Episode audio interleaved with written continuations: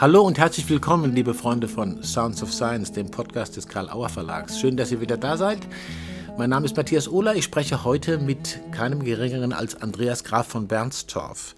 Andreas Graf von Bernstorff ist bekannt geworden als Campaigner in seinen vielen Kampagnen, jahrelang für Greenpeace unter anderem. Er hat darüber nebenbei bemerkt auch ein spannendes Büchlein geschrieben. Jetzt geht es um ein anderes Campaigning, nämlich das Campaigning der anderen. Wie kommt rechte Sprache in die Öffentlichkeit? Wie kommt rechte Sprache in unsere Köpfe? Und was wird damit beabsichtigt? Beziehungsweise welche Wirkungen werden damit erzielt? Andreas Gar von Bernstorff ist Experte auf diesem Gebiet, hat sich sehr intensiv damit beschäftigt, ein unheimliches Wissen angesammelt und das kondensiert in einem wunderbaren Buch Rechte Wörter. Über dieses Buch und über die Methode, wie man äh, besser analysieren kann, wie rechtes Gedankengut sich in Sprache firmieren kann, sprechen wir heute. Was ist Reconquista-System, Widerstand, Zensur, Gleichschaltung, Ethnopluralismus, Bombenholocaust, Fremd im eigenen Land? Wo kommt es her? Wer hat es zuerst benutzt? Wie fand es seinen Weg in die rechte Szene? Und wie kann man verhindern, dass es seinen Weg in unsere Köpfe und vor allen Dingen Münder findet, dass wir es weiter vertreiben? Andreas K. von Bernstorff im Gespräch über rechte Wörter, rechtes Gedankengut und sehr spannende Themen. Freut euch drauf.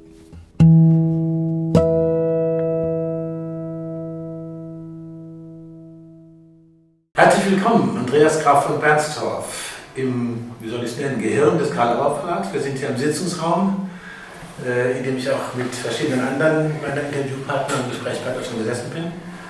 Und äh, wir wollen uns heute ein bisschen über dein Projekt unterhalten, äh, das bei uns ganz aktuell erscheinen wird, das Buch Rechte Wörter. Du bist bekannt für deine jahrelange Erfahrung und Aktivität als Campaigner insbesondere im äh, ökologischen Bereich, aber seit einiger Zeit eben ist das ein, ein besonderes Thema für dich und eine besondere Motivation, dich mit Sprachgebrauch von rechts, also nicht von rechts wegen, sondern mit Sprachgebrauch von rechts zu beschäftigen.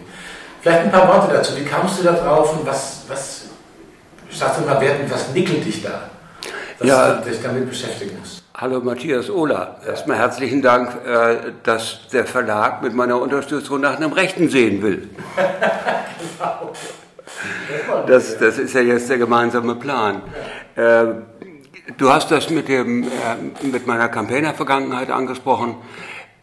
Beim Campaigning lernt man sehr schnell, wie man in der Medienarbeit bestimmte Begriffe formen und besetzen muss, damit man Erfolg hat.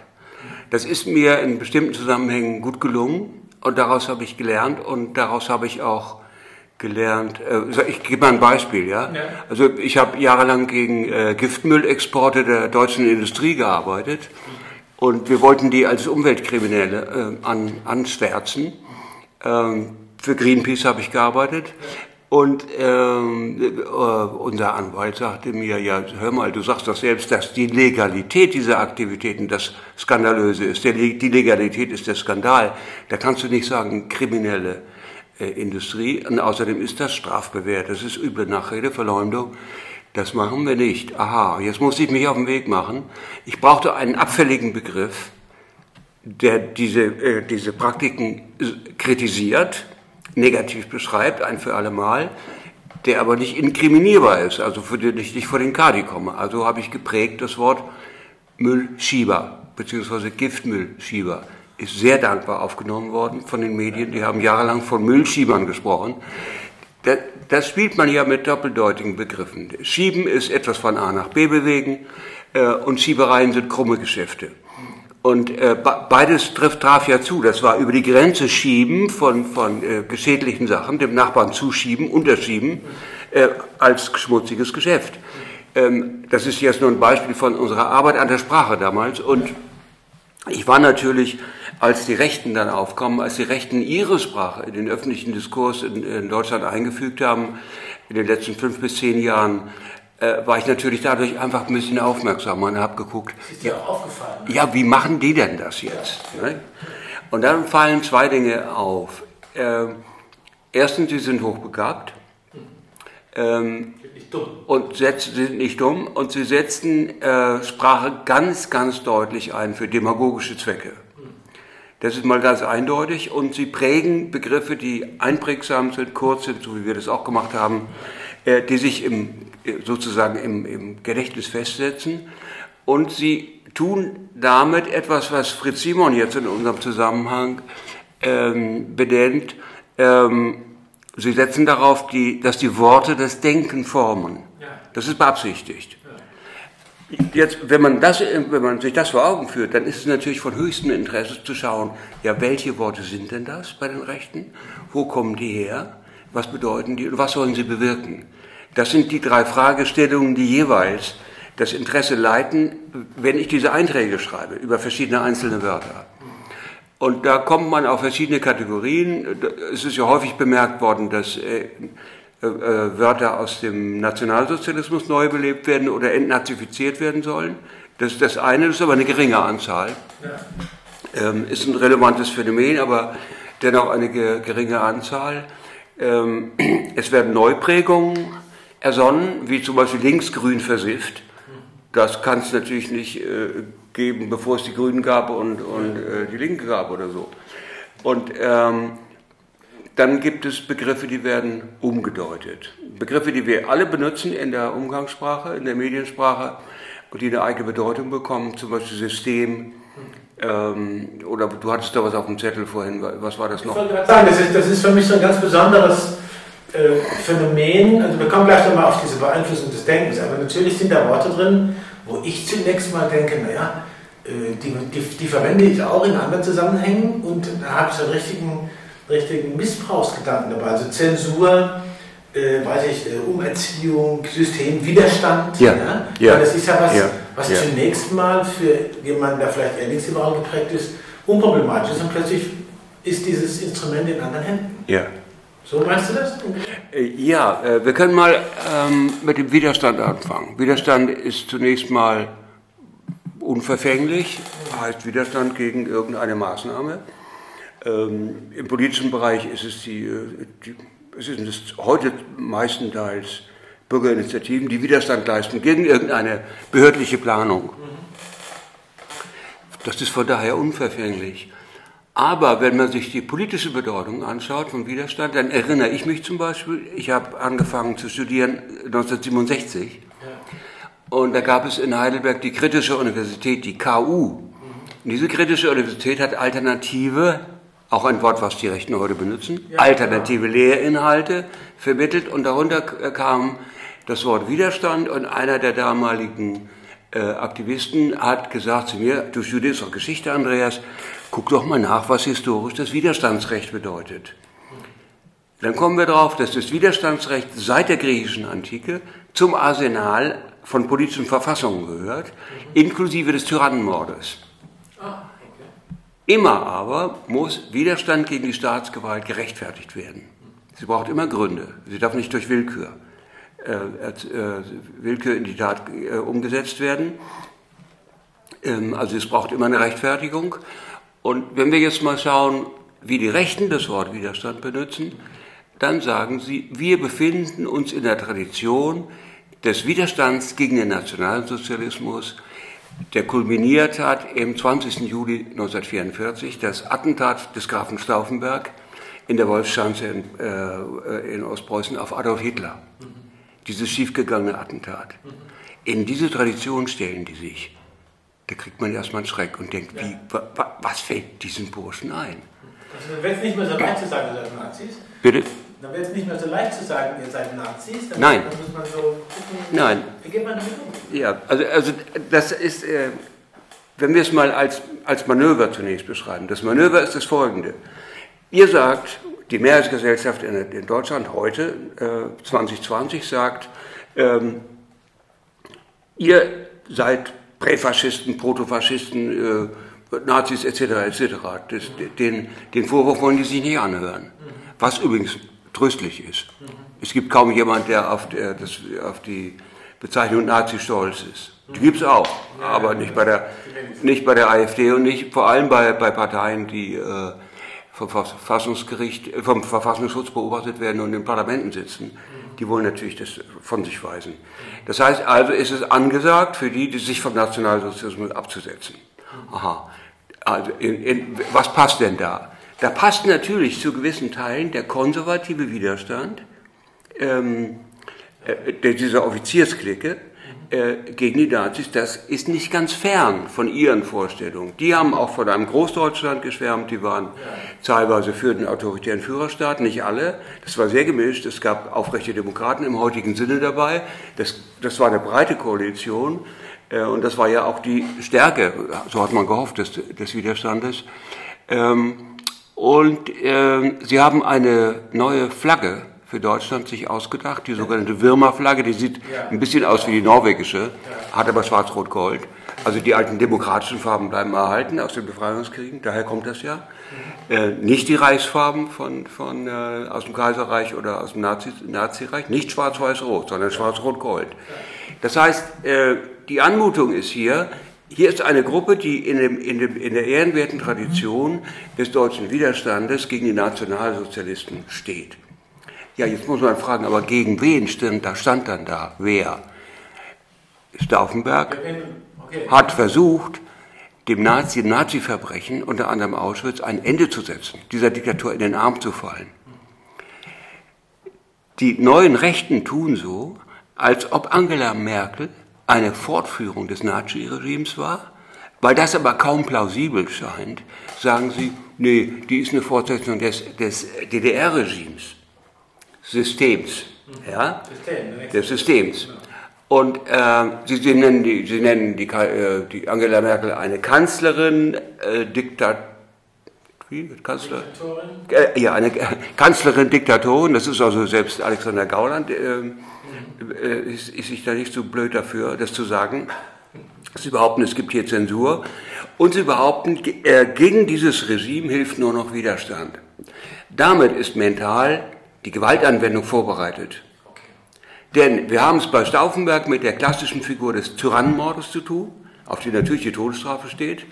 Ähm, und äh, wenn man sich in diese Tradition stellt, avisiert man, nimmt man in den Blick den Mord, den politischen Mord. Und der ist dadurch gerechtfertigt.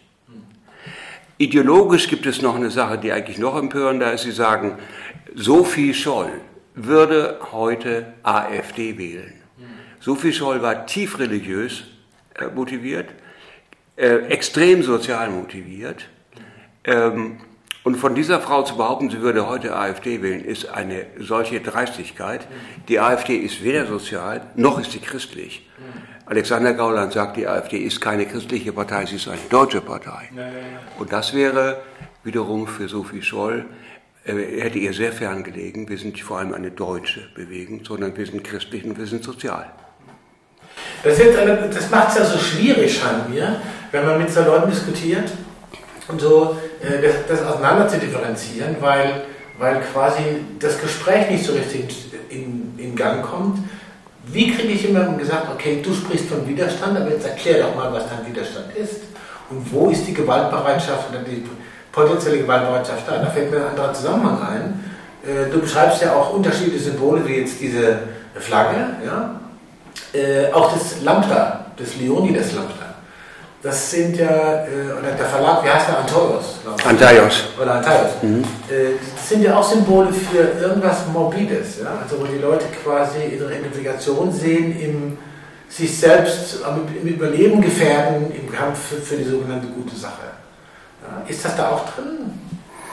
Ähm, ich kann das nicht, ich bringe diese beiden Sachen nicht so ganz zusammen. Mhm. Äh, äh, das Gemeinsame allerdings ist, das bringst du mir jetzt drauf, äh, dieser Widerstand ist ja gescheitert ja. gegen die Nazis. Ja. Und Leonidas ist auch gescheitert. Mhm. Leonidas hat in den Augen der Rechten, das ist die Legendenbildung, einen heldenhaften Kampf geführt mit einer Unterzahl an spartanischen Kriegern, die in der Nazi-Ideologie an die Germanen herangerückt wurden, blutsmäßig, ähm, und hat bei das, in der Schlacht bei den Thermopylen 480 vor Christus gegen die Perser äh, den Kampf geführt und ist unterlegen. Gegen den Perserkönig Xerxes, glaube ich, war es. Äh, egal. Ähm, und ähm, das ist in die ähm, europäische Mythologie eingegangen ähm, mit dem berühmten Spruch von, von Friedrich Schiller. Äh, Wanderer kommst du nach Sparta, berichte dorten, du habest uns liegen gesehen, wie das Gesetz es befahl. Das heißt, hier spricht jemand, äh, der als Kämpfer kämpfen muss bis zum Tod. Das ist die, die äh, europäische Figur des Heldentodes. Gibt es in anderen Kulturen eigentlich nicht. Chinesen ehren äh, am meisten die Feldherren, die ohne jedes Blutvergießen ja. gewinnen, also siegen ohne zu kämpfen. Ja. Das ist die chinesische Variante und wir sehen es auch in der Diplomatie und ähm, Außenpolitik von China völlig anders gestrickt als Europa. Aber das sind Sachen, die führen jetzt ab. Ja, Wird einem aber auch klar so, äh, in welcher besonderen Tradition wir in Europa stehen. Der Heldentod wird gerühmt immer wieder von, äh, von äh, Dichtern aller Nationen und äh, Politikern aller, aller Fraktionen, aber hauptsächlich von rechts natürlich. Also die AfD stellt sich, oder die Rechten lieber, äh, stellt sich in die Tradition des spartanischen Widerstandes gegen die, ähm, gegen die Perser und behauptet damit, hier ist zum ersten Mal das Abendland verteidigt worden gegen Asien. Und das ist die kulturelle Konnotation. Also die Handlungsfigur ist der Widerstand, der Heldentod, äh, woran man anschließen kann an die Dichtung der deutschen Klassik. Friedrich Schiller habe ich eben erwähnt. Ähm, das ist die Handlungsfigur. Und der Mythos ist, was hat er verteidigt? Das Abendland, wie wir es heute begreifen. Und von da aus kann man nahtlos übergehen, zu sagen, dieses Abendland ist heute wieder in Gefahr. Ist es in Gefahr durch den Islam diesmal, nicht durch die Perser, sondern durch den Islam. Äh, und durch die Migranten, die zum größten Teil Moslems sind. Also der islamische Terrorismus, der islamistische Terrorismus und die Migranten, die zum größten Teil Moslems sind, das sind die Gefahren, gegen die wir heute das Abendland verteidigen müssen. Und die Pegida heißt ja nicht umsonst patriotische Europäer. Gegen Islamisierung des Abendlandes. Patriotische Europäer. Äh, na? Gegen die Islamisierung des Abendlandes, ne? Ah, Pegida heißt äh, patriotische Europäer gegen die Islamisierung des Abendlandes. Und, und da haben wir genau das. Und hier, äh, das sehen natürlich politische Gruppen äh, und sagen sich, die Identitären sind das jetzt in diesem Fall, eine kleine Gruppe mit vielleicht 600, 800 äh, bekannten Mitgliedern, nehmen sich dieses Lambda des König Leonidas von 480 vor Christus, äh, stellen dieses Lambda in, in, in, den Kreis und sagen, das ist unser Held, Leonidas ist unser Held. Der hat zum ersten Mal uns gegen die Perser verteidigt und wir müssen Europa gegen Egal. die Moslems verteidigen. Egal wie wir in der Minderzahl sind. Ja. Ja. Also umso wichtiger, mehr es wert, desto wichtiger ist das ja. Äh, da sind wir auch wieder bei dem Thema Reconquista. Ja. Das, ja auch, das fand ich ja auch unheimlich überraschend äh, jetzt im Nachhinein, je länger ich mit dir rede, desto weniger überraschend wird das alles. Mhm. Gerade im Zusammenhang mit diesem Campaigning-Hintergrund, weil das ja auch eine Art von Kampagne ist. Ja, klar. Reconquista. Das ist ein Begriff, wenn ich das richtig in Erinnerung habe, wie du es geschrieben hast, bei, der, bei Kämpfen gegen die Araber auf der Iberischen Halbinsel. Und der wird auch benutzt von, von Rechten. Ja. Wie, wie nutzen die? Also die, das, mal ein bisschen mitkriegen, wie läuft das? Diese berühmten Kämpfe der, der christlichen Spanier gegen die Araber haben ja gedauert etwa von von, von 700 nach Christus bis 1498. 1498 ist der Fall von Granada, gleichzeitig das Ausgreifen der spanischen Macht nach Amerika, 1498 Kolumbus. Ein interessanter Zusammenhang. Äh, und ähm, mit 1498 wird der endgültige Sieg der Spanier, der christlichen, katholischen Spanier, los Reyes Católicos, die katholischen Könige von Kastilien und Leon, Isabella und Carlos, ähm, gegen die Moslems. Äh, das wird heute eine Reconquista genannt. Diese ganzen 700 Jahre oder mehr als 700 Jahre, 800 Jahre wird Reconquista genannt. Die, damalige, die damaligen Kämpfer haben dieses Wort nicht benutzt und nicht gekannt. Das ist eine Erfindung des 19. Jahrhunderts, als nämlich Spanien zu einem modernen Nationalstaat umgeformt worden werden sollte und äh, die, die spanische Zentralmacht sich in die Tradition der katholischen Könige setzen wollte. Und die, äh, die haben ihre Legitimation für den Zentralstaat aus der Tradition der katholischen Könige, der katholischen, ist es wichtig, bezogen und haben gesagt, das Besondere dieser katholischen Könige war einmal die Reconquista und die Cruzadas, die Unterstützung der Kreuzzüge gegen die Moslems wiederum. Bei den Kreuzzügen nach Jerusalem ging es ja überhaupt gar nicht um die Iberische Halbinsel, sondern es, ging, es geht immer gegen die Moslems, das ist der Punkt. Jetzt ist dieses, dieser Begriff Reconquista seit dem 19. Jahrhundert in der Geschichtsschreibung, in der westlichen Geschichtsschreibung, ein stehender Begriff für diese 800 Jahre spanischer Geschichte, spanisch-muslimischer Geschichte. Wird so beschrieben im Nachhinein. Ja, im Nachhinein. Das ist ein Gründungsmythos. Gründungsmythos des modernen spanischen Zentralstaates. Äh, dann, da, äh, diese Gründungsmythen arbeiten alle nach dem gleichen Muster. Äh, es wird gefunden ein Narrativ, ein kurzes, griffiges Narrativ, das die komplexe Realgeschichte so reduziert, dass es mit einem Begriff verständlich und deutbar wird. Die ganze, diese 900 Jahre, Spanisch, 800 Jahre spanischer Geschichte äh, werden begreifbar unter dem Wort Reconquista. Das ist die Absicht solcher Parolen. Und sie hatte als solche weitergewirkt. Es haben die Frankisten in Spanien 1936 bis 1939, Spanischen Bürgerkrieg, haben ihren Kampf gegen die äh, Anarchisten und Marxisten eine Crusada genannt, einen Kreuzzug und eine, eine Rückeroberung Spaniens aus der Hand von Kommunisten, äh, marxistischen Barbaren und, äh, und Anarchisten. Das heißt, da ist der Begriff weitergeschleppt worden und hat wieder eine neue Bedeutung bekommen, eine neue Gegnerschaft bekommen. Also nicht nur gegen Moslems, sondern auch gegen links und gegen die Republik. Das ist sehr, sehr entscheidend, dass in diesem Zuge damals, 1936, die Spanische Republik, die Demokratie abgeschafft wurde. Reconquista hat also heute einen antimuslimischen, antilinken und seit, der, äh, äh seit den 30er Jahren ein Antidemokrat, eine antidemokratische Bedeutung. Da kommt noch mehr dazu. Jetzt machen wir einen Sprung. Wir haben die Reconquista ähm, in der, im Sprachgebrauch der Identitären. Die haben den übernommen, die deutschen, Identitären, deutschen und österreichischen Identitären. Hauptsprecher Martin Sellner, der, das, der auch die Sprachpolitik der Identitären sehr, sehr genau beschreibt, das kann man nachlesen. Ähm, die haben übernommen von den französischen, der, der, der französischen Rechten seit den 1970er Jahren, die Nouvelle Droite, diesen Begriff, ähm, und wenden ihn an auf die angebliche Notwendigkeit der Rückeroberung Europas vor den Moslems, ähm, der Republik vor den Linken, in Spanien die Progre, also die Progressiven, und neuerdings die Frauen und die Grünen im weitesten Sinne, die Ökologiebewegung, Ökofaschisten, Gender, also äh, äh, Moslems, Demokraten, äh, Ökofaschisten und Genderfaschisten. Das sind die Parolen, die, die, die Kampfparolen gegen links für die Wiedereroberung, die angeblich notwendige Wiedereroberung Deutschlands für, ja wen eigentlich, das Volk. Wir sind das Volk, schreien sie deswegen.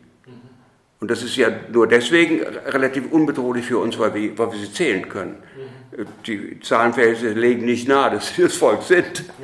Aber der Anspruch ist da und das ist das Gefährliche. Eine Nutzung einer, einer, einer Parole, die es in anderen Kontexten gab? Ja, Vielleicht? wenn wir mal die, die, ähm, die Bürgerbewegung der DDR als links- bzw. liberal begreifen, als zumindest demokratisch jedenfalls, ähm, und dann sehen, wie, wie Pegida und, äh, und die AfD diesen Spruch, wir sind das Volk, übernommen haben, dann ist das wiederum eine Kaperung. Eine, eine Kap, äh, ein, ein Kapern von, von linken Parolen, von demokratischen Parolen für die rechte Sache. So wie es eben mit anderen Wörtern auch passiert ist. Also ich finde es ja unheimlich spannend, wie, äh, wie das von einer Begrifflichkeit in die andere geht und damit auch so Ideen kommen, also mir jetzt im Moment gerade, dass das quasi per se äh, antidemokratisch sein muss, weil man dem, den, den Strukturen, die auf Diskussion setzen, der Verteidigung nicht zutraut. Ja? Fremd im eigenen Land ist auch noch so ein Begriff, der ist mir auch aufgestoßen. Also aufgestoßen, den habe ich interessiert. Ja, ja, ja. Da gibt es ja ähnliche Geschichte. Also ja. die, das, das kam ja ganz woanders her. Du hast ja auch noch bezeichnet, dass Henrik M. Bruder, der den offenbar als erster verwendet hat, sich mittlerweile dieser, äh, dieser Bewegung nach rechts, sage ich jetzt mal, auch ein bisschen angeschlossen hat. Ist ein Stück mitgewandert, oder? Ja, das kann man vielleicht am Ende mal, erstmal aufdröseln, was da passiert ist. Ja. Es gab 1978, glaube ich, äh, das Buch von Henrik Broder und anderen, mhm. die thematisiert haben, das Jude sei in Deutschland. Mhm. Juden in Deutschland und der Titel hieß Fremd im eigenen Land. ich nenne das jetzt mal äh, antirassistisch, links, also linksliberale Ecke, würde man das verorten. Ich sage, wir leben in diesem Land, fühlen uns aber angefeindet, ausgeschlossen, ausgegrenzt, nicht beheimatet und haben das thematisiert. Ähm, und wir haben äh, ein paar Jahre später, vier Jahre später, fünf Jahre später, in Heidelberg bei der Hip-Hop-Gruppe Advanced Chemistry einen äh, Song von einem, der sich ein Afrodeutscher nennt, also jemand, der hier geboren ist, afrikanische Wurzeln hat, aber hier geboren ist, Hochdeutsch redet, völlig integriert ist, äh, der auch sagt, ich habe hier noch Probleme, weil ich so aussehe, als ob ich nicht, aus, äh, als ob ich kein Deutscher sei, und hat dann geklagt, fremd im eigenen Land. Dieser Song hat diese Gruppe in die Charts gebracht damals auf, und zwar surfend auf einer breiten Welle von Antirassismus und Empörung gegen die Vorgänge in Mölln, äh, Hoyerswerda, Rostock-Lichtenhagen. Das waren ausländerfeindliche Pogrome. Und äh, Pogrom ist vielleicht ein bisschen übertrieben, aber Ausschreitungen. Also streichen. Äh, das waren ausländerfeindliche Ausschreitungen an diesen drei Orten, die äh, sehr, sehr beunruhigend gewirkt haben auf die demokratische Mehrheit in diesem Land. Und da hat diese Hip-Hop-Gruppe eben mit der Parole Fremd im eigenen Land ist in die Charts vorgedrungen. Der Spruch ist nach Ostdeutschland gewandert und es gab dann eine, äh, eine Gruppe in Ostdeutschland, die hat äh, die DDR-Bürger als Ostnigger beschrieben, also in der Klage über Ausgrenzung. Wir werden hier behandelt äh, und auf eine Stufe mit Asylanten gestellt. Wir sind fremd im eigenen Land. Ihr behandelt uns wie Ost, als Ostnicker. Mhm. Äh, das kann man jetzt politisch nicht links oder rechts einordnen.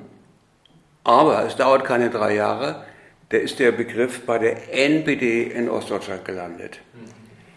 Die NPD sagt, wenn wir unter der Knute der westdeutschen Regierungen, der westdeutsch geprägten Regierungen, immer mehr Flüchtlinge aufnehmen, dann sind wir eines Tages fremd im eigenen Land, weil die die Mehrheit dann sind. Und da hat man vorgerechnet, die, die kriegen halt fünf Kinder und die deutschen Frauen kriegen nur 1,x Kinder und so weiter und so weiter. Und das gab es alles schon mal um die Jahrhundertwende vom, 19, vom 18. bis zum 19. Jahrhundert. Da haben die ersten äh, Dem, äh, Demografen haben vorgerechnet, dass die slawischen Bevölkerungen schneller wachsen als die deutschen und wir hatten Riesenmengen an polnischen Einwanderern hier, große polnische Minderheit. Also das ist alles also als alte Kisten. Das hat die, die NPD hat wieder das vorgerechnet und er hat gesagt, wenn wir nicht aufpassen, werden wir fremd im eigenen Land sein und ähm, vor der Toleranz gewarnt, eben Toleranz gegenüber Ausländern und Einwanderern. Und ähm, jetzt vor zwei, drei Jahren äh, bei einer Rede in Elsterwerda hat Alexander Gauland den Spruch übernommen für die AfD. Da war nämlich jemand im Publikum, der hat ihm eine Tafel entgegengehalten, als er gesprochen hat. Dann hat Gauland geguckt, hat die Stirn gerunzelt und hat vorgelesen, heute sind wir tolerant, morgen fremd im eigenen Land. Da war es geboren. Das ist die Parole, die heute auf den Straßen gerufen wird bei den großen Demonstrationen. Heute sind wir tolerant und dann kriegen wir die Quittung, morgen sind wir fremd im eigenen Land. Ähm, und äh, an der Stelle kann man sehen, dass, dass es eine ganz bewusste, gezielte Sprachpolitik gibt. Man ist, so, ist geradezu auf der Suche in allen politischen Feldern, nicht nur links, aber hauptsächlich bei, den, bei Linken, ähm, bestimmte Parolen abzugreifen und umzu, umzudeuten, um auch die, die Konnotation, die mit solchen Slogans verbunden ist, das war ja positiv, um die mit zu übernehmen.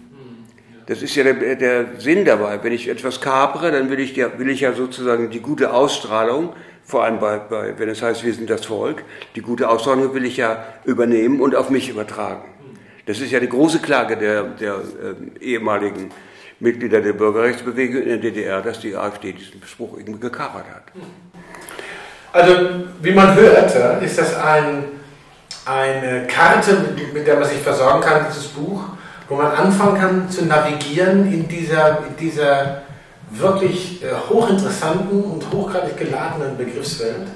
Man kann das Buch ja praktisch auch äh, mittendrin anfangen zu lesen, so wie ein Lexikon oder so, oder wie, wie, wie ein Handbuch, ja, wo man so sagen kann, jetzt heute interessiere ich mich noch für Begrifflichkeiten, dann merke ich plötzlich, ja, das sind Zusammenhänge woanders hin. Was würdest du dir wünschen für dieses Buch?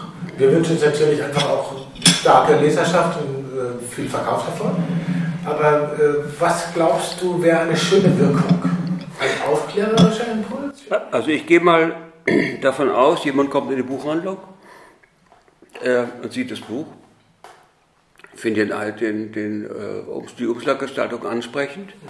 Äh, es sind zwei Symbole darauf, die versteht er nicht gleich. Vielleicht versteht er sie, vielleicht nicht. Auf jeden Fall kann es sein, dass es Interesse weckt. Er klappt das Buch auf, da steht Titelgestaltung sowieso. Und dann ist erklärt, aha, wir sehen die Würmerflagge, was ist denn das? Seite sowieso. Widerstand. Ah, der 20. Juli hat die Würmerflagge gehabt und das haben jetzt die Rechten. Interessant. Ja, genau, so ging es mir. Ja. Ja. Dann sieht das zweite Symbol, auch es schlägt das Buch auf, Titelgestaltung sowieso, das Lambda im Kreis, Symbol der deutschen Identitären. Wieso Lambda? Leonidas als Spartanerkönig. Was hat der mit den deutschen Identitären zu tun? Seite XY bei Identitär nachzuschlagen. Das heißt, das Buch lädt ein, stellt, stellt uns vor ein kleines Rätsel, soll die Neugier wechseln, äh, soll die Neugier wecken und äh, lädt ein, einfach mal nachzuschlagen. Und wenn jetzt jemand das ausreicht, er stellt das Buch zurück, habe ich schon was gewonnen. Da habe ich schon einen Denkprozess gewonnen, dass der über Symbole nachdenkt, über Sprache, über den Rechten, in der Politik überhaupt. Da habe ich was angestoßen. Dann haben wir was, dann haben wir schon, ohne einen Cent verdient zu haben, haben der Auer Verlag und ich schon etwas erreicht. Jetzt wollen wir natürlich auch Kohle machen. Ja. Ähm, und da sind dann die größeren. Weiteres tun zu können, natürlich. natürlich. Wir wollen ja auch eine zweite Aufgabe und vielleicht ein E-Book. Ja, und alles. Weiteres, das, das ja. weiter betreiben. Ja. Ähm, was ich mir wünsche, ist, dass der Nutzen, die Nützlichkeit erkannt wird eines solchen Werkes, wo man mittendrin aufschlagen kann. Ja. Man sucht, guckt identitär nach oder äh, äh System, wie wir es vorhin hatten. System oder was auch immer. Ja. Und man merkt, Bombenholocaust. Äh? Bombenholocaust. oder Bombenholocaust, genau. Und man merkt beim Lesen, äh, dass, ich, dass sich jeweils ein ganzes Wortfeld auftut. Ja. Beim Bombenholocaust natürlich ist es die Anspielung auf den Holocaust. Dann kommt die Bombardierung von Dresden. Das wird verglichen mit den Bombardierungen anderer Städte. Äh, äh, dann kommt die ganze Wortgeschichte. Wann ist es überhaupt entstanden?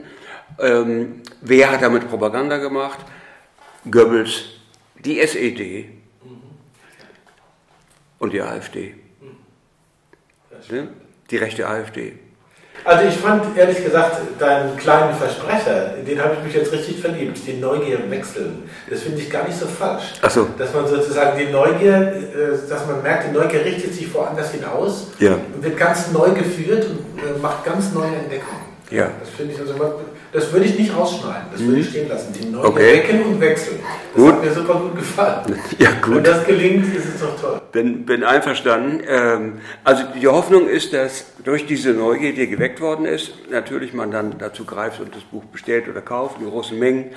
Ich wünsche mir, dass es Eingang findet in die politische Bildungsarbeit im weitesten Sinne. Ja. Äh, was ist politische Bildungsarbeit? Am, an, an erster Stelle haben wir die äh, die staatlichen Institutionen, die, die ähm, Bundeszentrale für politische Bildung und 16 Landeszentralen, ähm, das, ist ein, das sind Institutionen, die, das ist deren Aufgabe, deren tägliche Aufgabe und in deren Programmatik passt sowas rein. Desgleichen verschiedene Stiftungen, die Amadeo Antonio Stiftung, und dann die, die parteinahen Stiftungen, von Heinrich Böll über Rosa Luxemburg bis Friedrich Naumann, Friedrich-Ebert-Stiftung, Konrad-Adenauer-Stiftung.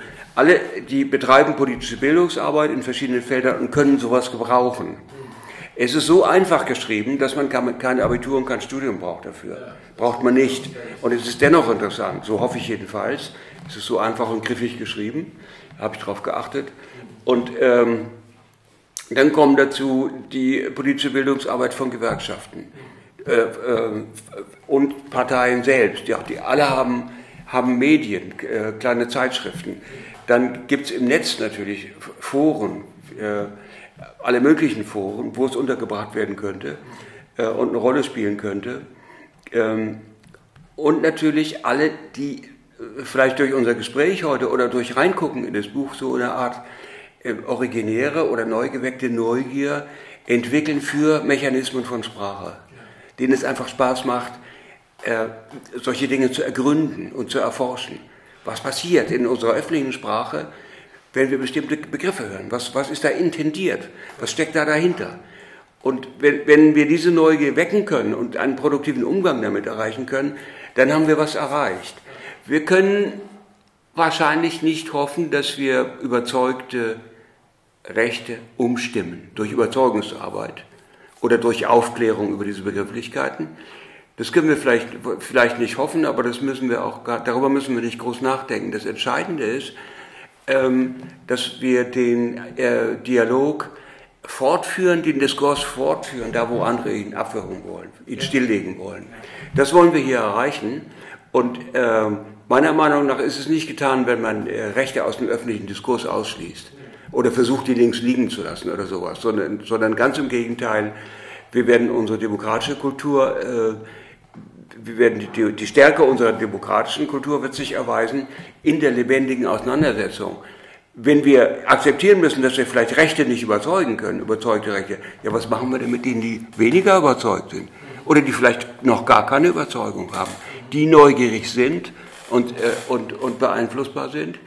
Sollen wir denen das verwehren? Äh, ich, ich, behaupte, das ist ein intelligenter Einblick in eine, in eine eigene Welt. Ähm, und äh, jeder, der sich dafür interessiert, ist gut beraten, wenn er diese, äh, ja, diese Ultraschallarbeit, die wir da durchführen, wenn er die mitvollziehen kann. Also ich denke vor allen Dingen auch seinen eigenen Gebrauch immer wieder darauf hin zu untersuchen, wo bin ich da schon unterwegs. Ja. Ich habe es auch erlebt als äh, Argumentationshilfe, nicht im agitatorischen Sinn, das mache nee. ich gar nicht, sondern im nee. Sinne von, ah, wenn äh, gewisse Gespräche kommen, kann ich sagen, oh, ich habe aber da auch gehört, so und so. Weißt du das? Da muss man genauer angucken und so. Und das ändert was. Ja? Das ist auch äh, Neuausrichtung für Neugier. Ne? Bei mir ja. selber und ich glaube bei anderen auch. Mhm.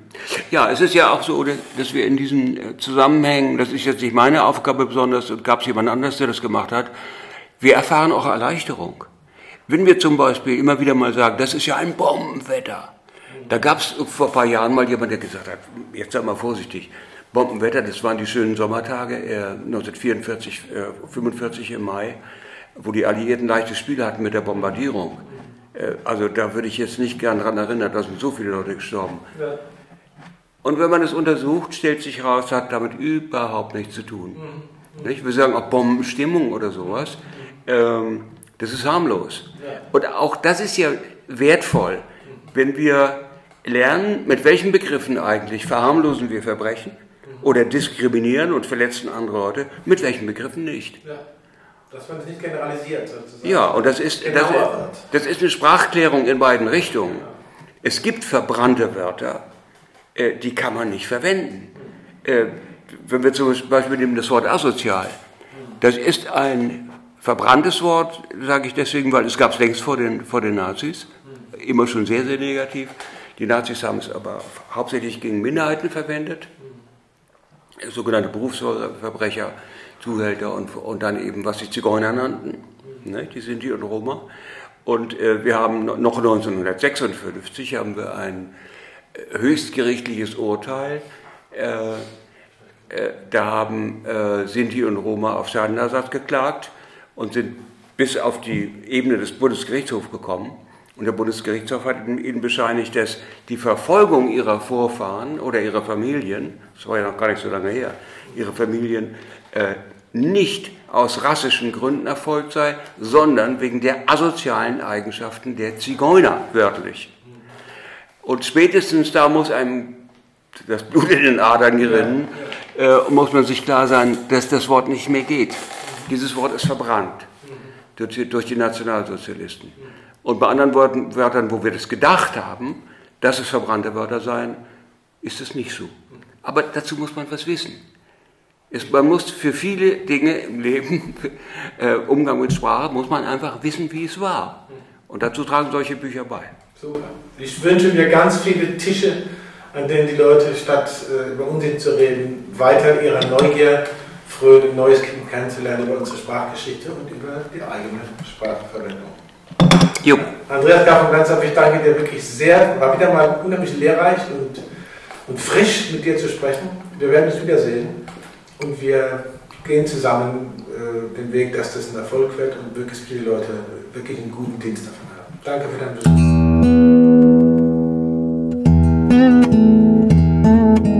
Ja, da öffnen sich Welten, wenn man anfängt genauer darüber nachzudenken, was Sprache mit uns macht, wo es herkommt und wie vorsichtig wir sein sollten, selbst uns irgendwie zu beteiligen, ohne vorher nachgedacht zu haben, was wir eigentlich sagen und woher es kommt. Das Buch Rechte Wörter von Abendland bis Zigeunerschnitzel erscheint im März im Karl-Auer Verlag, ist jetzt schon vorbestellbar. Ein unheimlich spannendes Buch, ein Buch, mit dem man immer wieder arbeiten kann und das einen anregt, auch selbst weiterzuarbeiten, selbst Recherchen zu betreiben und einfach ein bisschen genauer hinzuhören. Habe ich doch schon mal gehört. Wo kam das denn eigentlich her? Und muss ich so denken? Muss ich so reden? Andreas Graf von Bernstorff, rechte Wörter.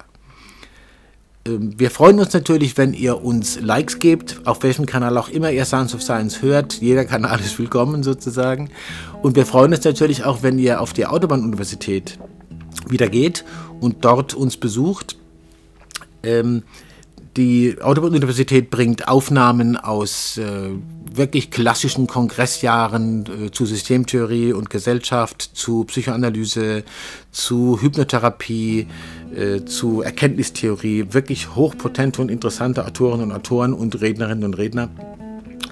Beide Kanäle sind für euch immer wieder offen und bringen immer wieder Neues. Wir freuen uns, wenn ihr uns wieder besucht bei Sounds of Science und bei der Autobahn-Universität. Wie gesagt, jeder Stau bringt sie weiter.